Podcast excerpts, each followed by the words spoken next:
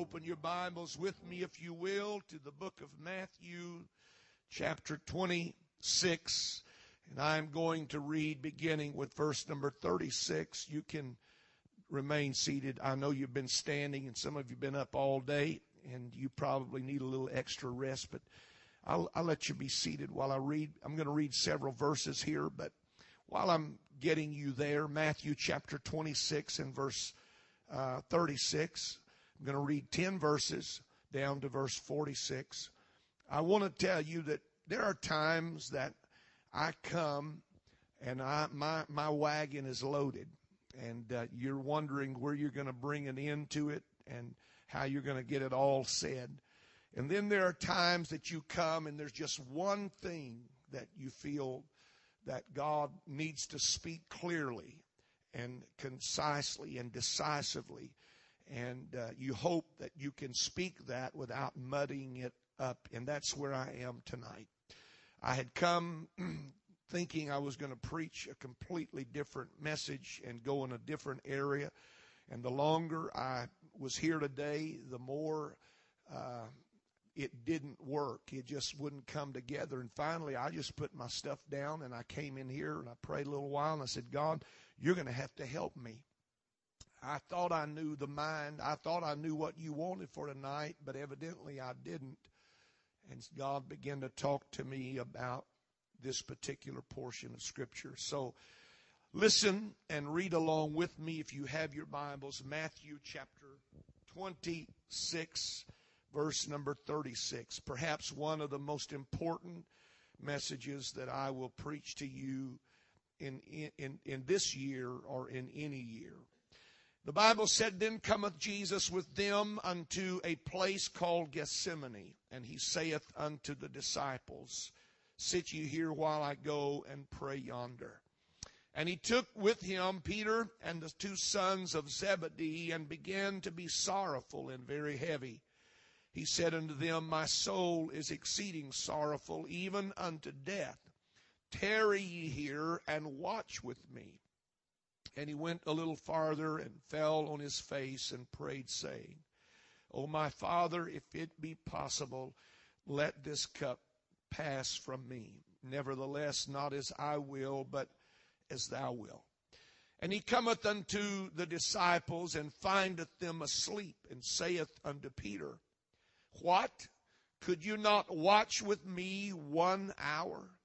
Watch and pray that you enter not into temptation. The spirit indeed is willing, but the flesh is weak. And he went away again the second time and prayed, saying, O my Father, if this cup may not pass away from me, except I drink it, thy will be done. And he came and found them asleep again, for their eyes were heavy. And he left them and went away again and prayed the third time, saying the same words. Then cometh he to his disciples and saith unto them, Sleep on now and take your rest. Behold, the hour is at hand and the Son of Man is betrayed into the hands of sinners. Arise or rise and let us be going. Behold, he is at hand that doth betray me. And everybody said, Amen. I want to talk to you for just a few moments tonight about dealing with disloyalty dealing with disloyalty. There is nothing in our lives that the Lord Himself did not face in some way while He was in this earthly body.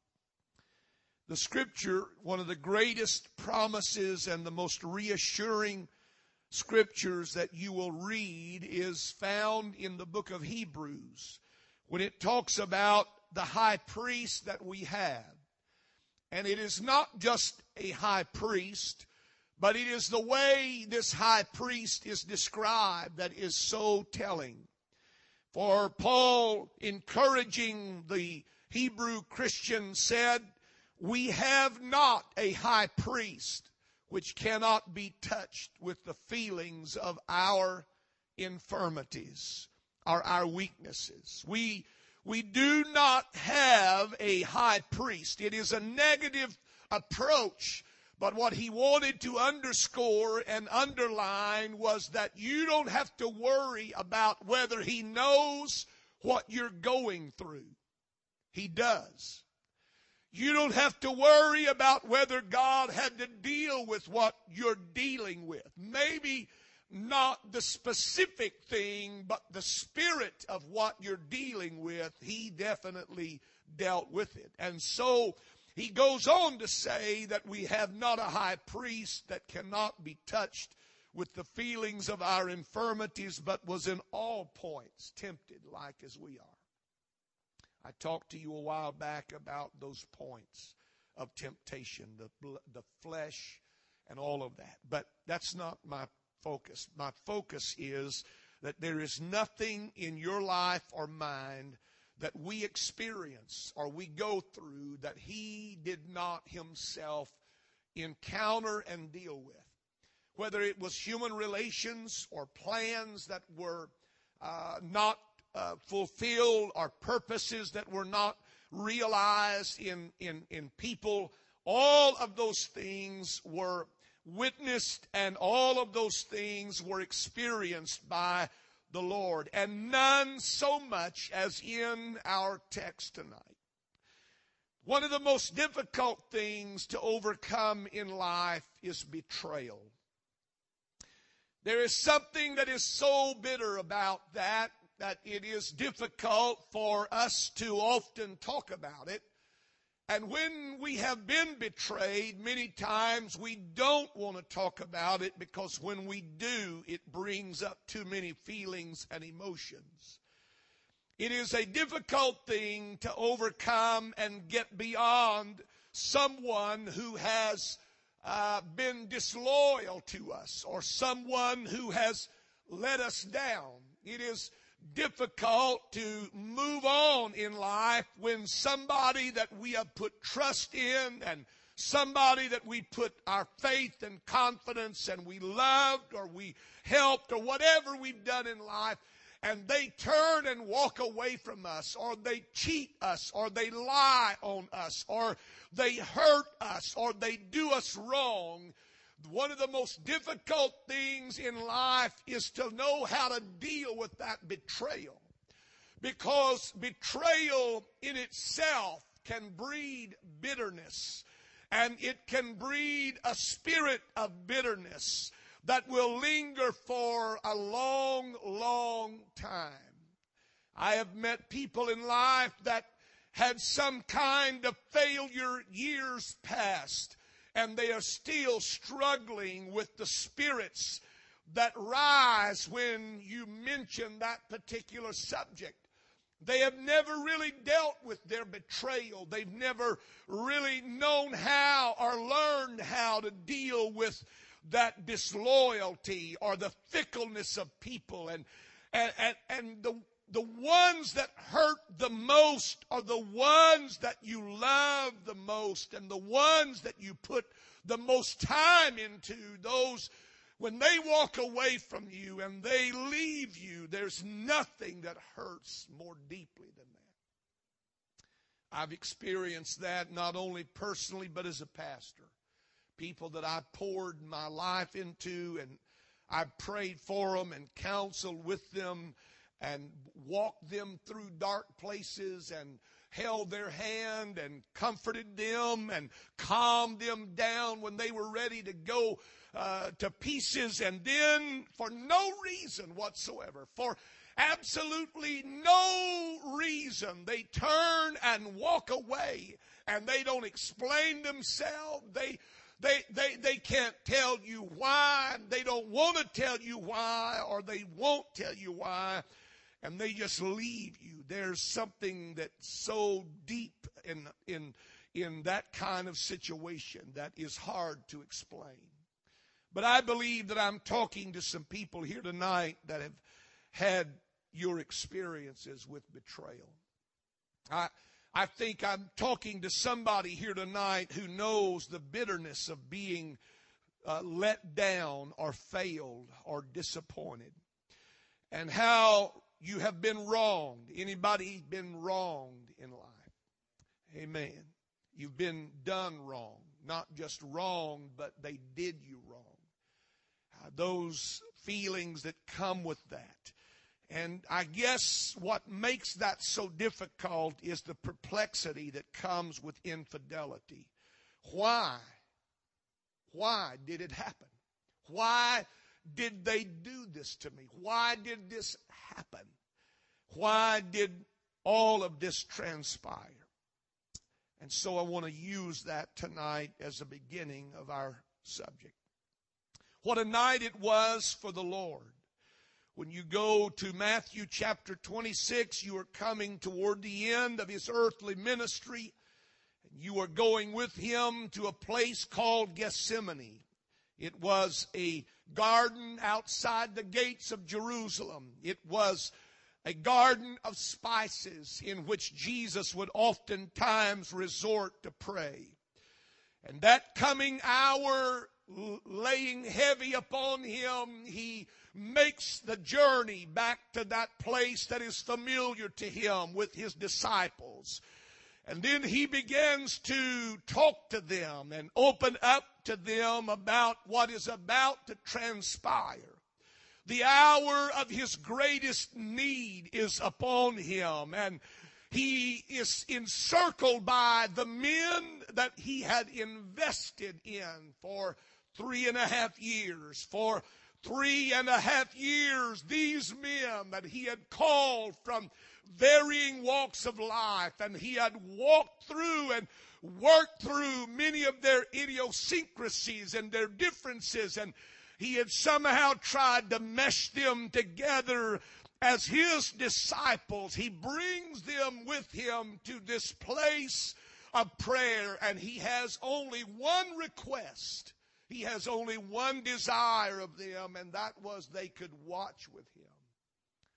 And so he puts them in varying places in the garden, and then he goes away a little farther himself and he prays.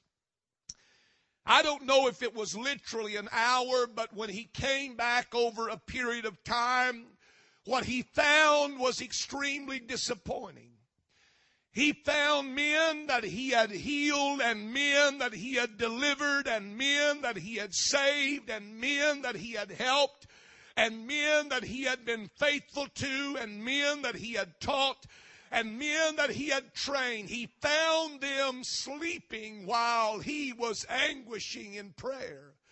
They could not even do the one simple thing that he had asked them.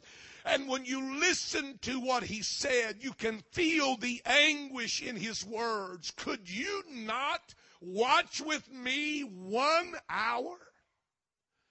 Is that too much to ask of you just to stay awake and pray with me for this short period of time? I'm not asking you for a day.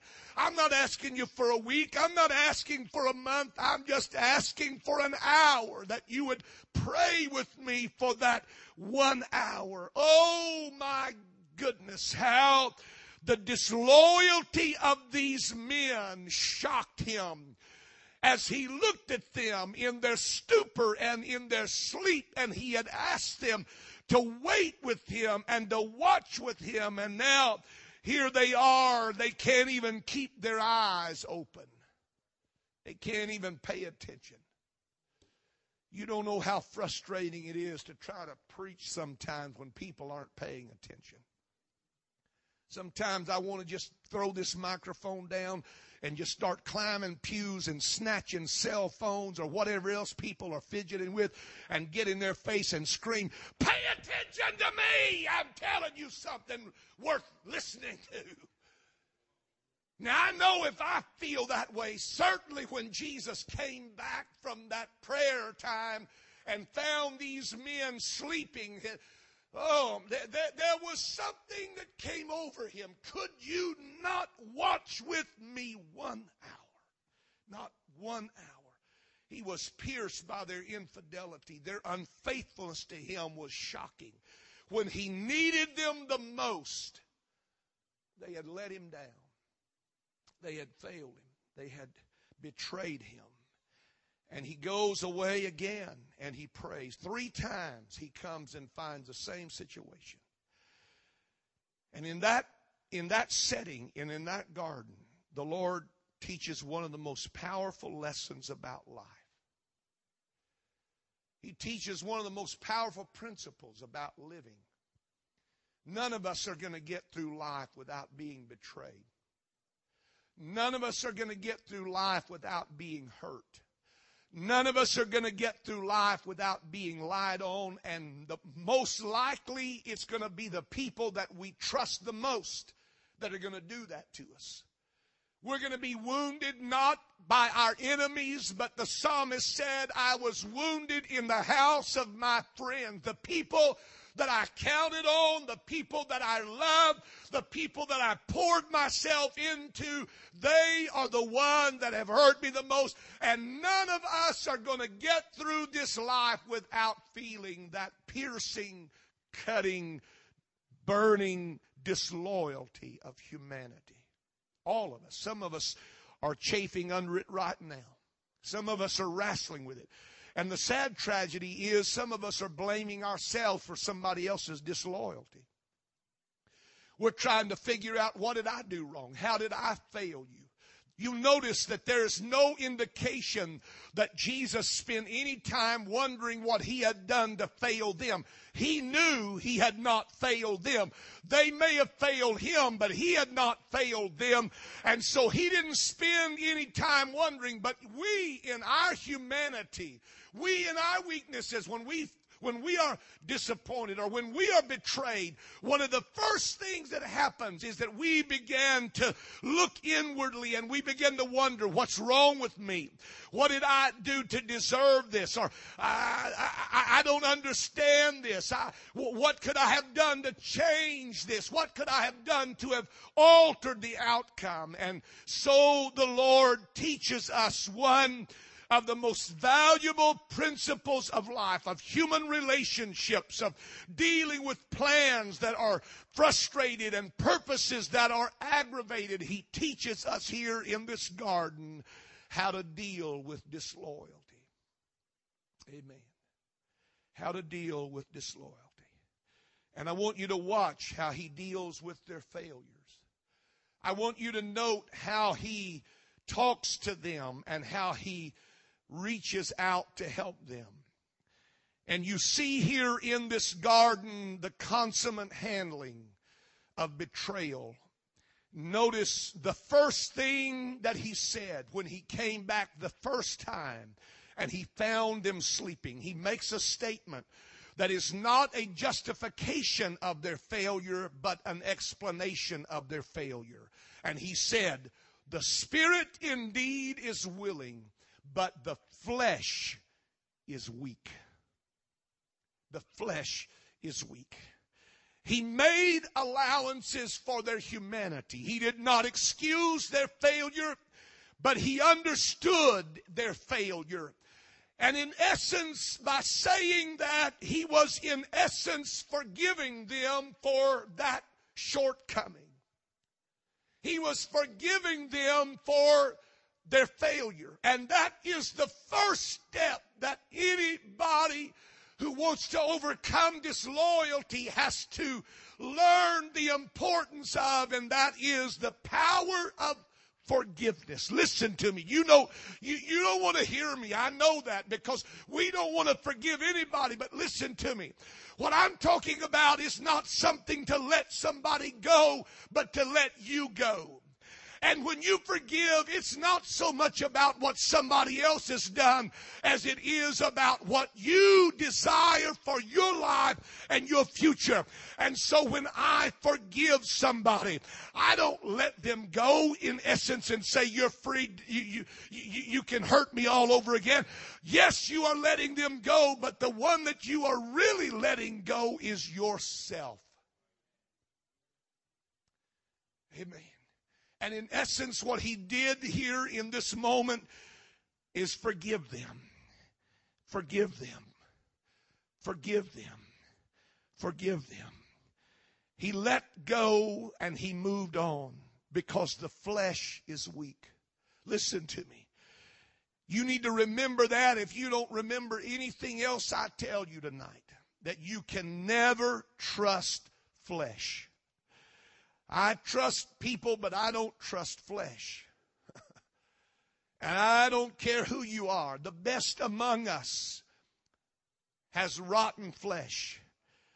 But what what we must remember is that forgiveness is a way of releasing from our life those things that are toxic. When we forgive what we allow to leave us and what we let go of are the bitternesses that will poison our life. And what Jesus was essentially doing when he said that was letting go of any bitterness that would tie him to that night. The flesh, the spirit is willing, the flesh is weak. He released that. If anybody could understand me tonight, the first step that anybody that wants to recover from being betrayed or being uh, let down or being cheated or lied on or being done wrong, the first step that all of us have to make is the hardest one, and that is to forgive. They are human, and that's what we have to understand. They are not God-like yet. They are not God. They are just flesh. That's not something we want to talk about, but the truth is none of us are without our faults. And none of us have a right to really judge anybody over another. We're all weak. And given the situation, listen to me, if the shoe was on the other foot, how would the story play out? You know, sometimes we are so hard on people in what they do to us, but we are unwilling to realize that that reciprocates and so when you put the shoe on the other foot and you put yourself in their place, could you say that you would have done differently? Flesh is weak, church. Don't ever rely on your flesh for anything. Amen. Don't ever rely on your flesh for anything. Your flesh will get you into trouble. Your flesh, your carnal nature, that carnal side of you will get you into trouble. If you don't believe that, you go back and read one of the most powerful stories in the entire Word of God. When, when a father was getting ready to bless his son, and a wife and a son conspired to deceive the father, and Jacob comes in in Esau's place, and Isaac, who is blind and he cannot see, is trying to figure out who this is before me makes the statement. He said, This is the voice of Jacob, but what I feel is Esau. And instead of him relying on what he knew of that voice that you cannot deny, he trusted his feelings. He trusted that fleshly nature and that got him and the rest of the world to this day. There's been trouble over that situation to this very day because a man trusted his flesh more than his spirit. So Jesus taught there in that garden the way to deal with disloyalty is to understand that all flesh is weak and all flesh will fail. And the only way you can rid yourself of the bitterness that that will bring to your life is to learn how to forgive. Let it go. Not for them necessarily, but for you. Amen. Let it go for you. We, he had to remember that it had been a long night for them as well as himself. It was way past midnight, the strain of the day. God remembered those things in this moment and He forgave them. He forgave them. He let it go.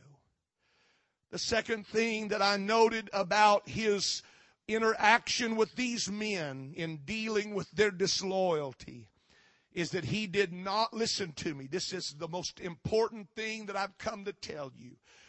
He did not let their disloyalty stop his purpose or his future. He, he didn't throw up his hands in despair and just throw it all away and say, you know what, I don't want to do this anymore. I'm tired of being the Son of God. I don't want to be this one. I don't want to live. He didn't allow their disloyalty to stop his purpose and his future. If you listen to what he said in that moment, those monumental words, he came back the third time and he said, Sleep on, disciples.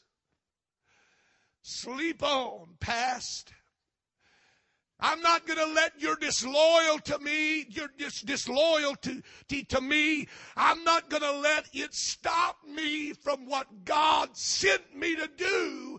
I'm not going to let it keep me from becoming what God designed me to become. Do you know tonight that there are countless people that are hung up by somebody else's disloyalty and they've let somebody else's disloyalty so affect their life that it has hindered and limited their purpose and it has hindered and limited their potential in life. Listen to me tonight.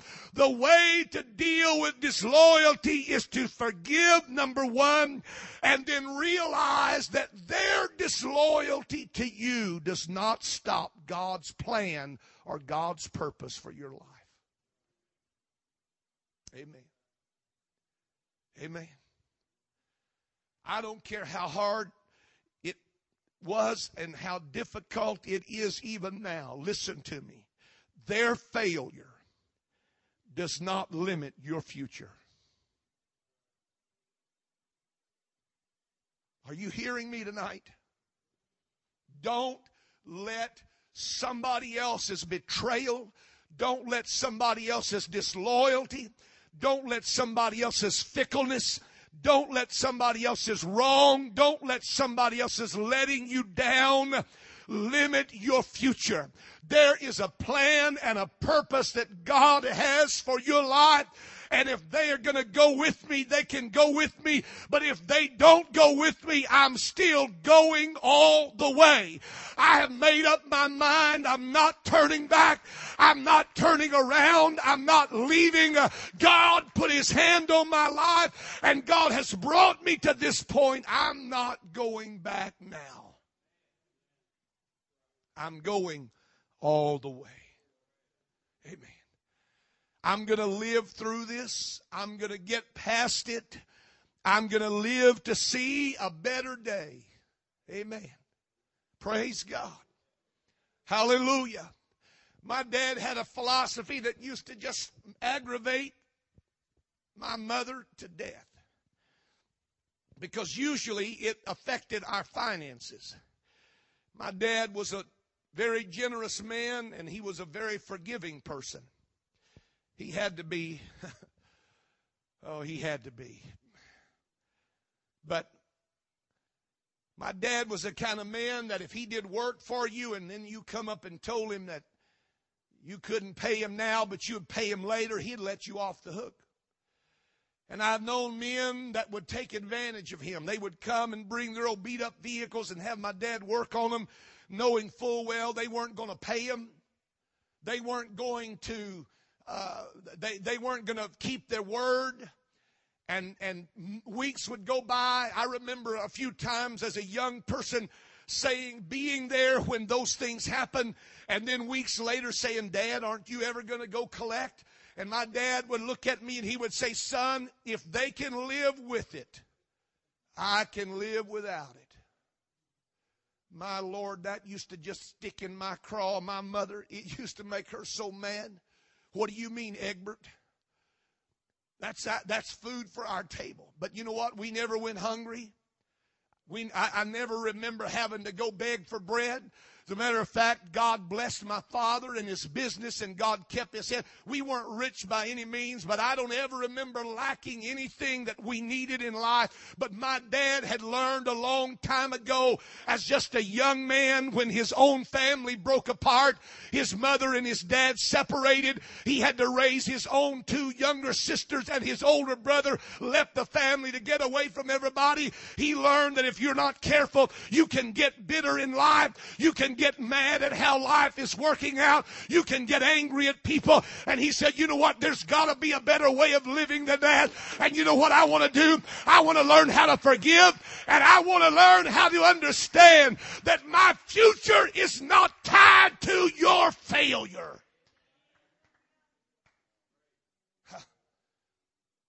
Amen. My future is not tied to somebody else's failure. And those men failed him. They let him down. They disappointed him. Of all the people, I mean, he had healed their sick. He had raised their dead. He had opened their blind eyes. And he said, you, this is what I get for all that I've done for you. But he let it go. He said, the spirit is willing, but the flesh is weak. You just can't trust flesh. Amen. You can't trust flesh. And I'm not leaning on flesh. I have a higher authority that's working here in my life. I have a higher principle that I'm answering to. So, you know what I'm going to do? I'm just going to go ahead and start it off right. I'm going to forgive you and I'm going to release that. I'm going to let it go so I can move on because there's something still to be done in my life and I'm not going to let bitterness tie me to this night. I wonder tonight how many people in this world bitterness has tied them to some night in their life, some point in time, some event that happened, some hurt that came, or some situation that went wrong and went bad. And and bitterness has tied them to that night and they can't get away. I'm going to tell you how to deal with disloyalty. You need to learn how to forgive. Not for them, but for you. So you can move on because you cannot move on dragging all that stuff with you. And if you don't forgive, that's exactly what you do. You bring all of that stuff with you. What does the Bible say? Some men's sins go before them, and some men's sins follow after them. You know what? I've tried to understand that scripture. Maybe God just gave me a revelation about that. When you forgive, you send all that ahead and you let God take care of it. When you don't forgive, all that stuff is dragging behind you, and wherever you go, it's with you. You lay down at night, it lays down with you. You get up in the morning, it gets up with you. You try to drink coffee, it drinks coffee with you. You go to McDonald's, it goes to McDonald's with you. You go to the grocery store, and it's right there in the aisle beside you. Hey, folks, there's a better way to live than that. Why don't you just go ahead and get rid of it? Send it ahead. Let God take care of it. And I promise you, God will take care of that. What the irony of all this is that these men that failed him so greatly at this moment, there was a time that came when they did a great work for him. So you don't ever be surprised at what God can work out of failure. But you've got to understand that somebody else has failed. Don't let their disloyalty stop you from your purpose in life, what God has brought you here for. And God has you here for a purpose. The last thing, and I'm going to close. The last thing that I noted that he did in dealing with their disloyalty is he found a budding tomorrow in that dark midnight. He said, Sleep on. And then the very next verse, he said, Rise. Let us be going. Going where? Going to my destiny. Going to my purpose. I've got somewhere I need to be. I can't be hindered here. I'm not going to get stuck in some Gethsemane wrestling with bitterness over men that let me down or men that failed me or men that cheated me or, or men that were disloyal. I'm not going to let my life be mired down here. I've got somewhere I need to go. I've got a tomorrow. I've got a future ahead of me. This is not the end of my life. And God sent me to tell somebody here tonight that has been cheated and been lied on and been disloyal to, that this is not the end of your life. If you'll lift up your head and you'll look, there's a sun that's about to rise on the horizon and there's a new day that's about to dawn for your life. You need to get up. Come on, somebody. You need to get up and let's get going. Get up and let's go on. Get up and go forward. Get up and reach out for what God still has ahead of your life. Hallelujah. Oh, come on, let's praise Him together right now, everybody. Hallelujah, hallelujah, hallelujah. Oh, yes. Yes, yes, yes, yes, yes, yes, yes, yes, yes. There's life beyond this midnight. There's life beyond this experience. There's life beyond this pain. There's life beyond this sorrow. There's life beyond this hurt. There's life beyond this problem. You need to start saying that. There's life. Amen. Come on, say it. There's life. There's life beyond. Amen. Rise. Let us be going. Rise. Let us be going. Rise. Let us be going. Ha. There's life beyond all of this. Weeping may endure for a night, but what's going to happen? What? Come on, what? Joy. When is it? In the morning. Amen. So you know what that tells me? There is going to be a morning. This is not the end. Amen. Somebody say, This is not the end. Amen. I'm not going to get stuck in some phase of my life. It's not easy, and I'm not here to make fun by any means. My, my heart has been broken in a thousand pieces just like yours. It's not easy. I think perhaps the hardest thing to do is the first thing and that's forgive. And if you want to get past it, you want to get beyond it, you want to get released from it, forgive. Just forgive. Say, God, I'm not going to hold it to their account. I want you to release them. Because I want to be released. And to whom much is given, much shall be required. But he also said, if you do not forgive, you will not be forgiven. So if you won't release, release them. Amen. What makes that so hard is that in our human mind, we feel like that if we release them, they got by with it. Listen to me. Nobody gets by with anything. Nobody. Nobody. There are people that are living in this world right now that have done things that they've never made right. You know what? There's some people that want people to get over stuff that they need to just go make right. But somewhere you're going to pay. Somewhere you're going to have to come to a judgment bar. And the Bible said you're going to give an account. You're going to have to explain what? Every deed, every word. So nobody gets by with anything. So quit getting hung up in this. Well, if I forgive them, it's just like they didn't do it. Well, for you, that's the way you need to look at it.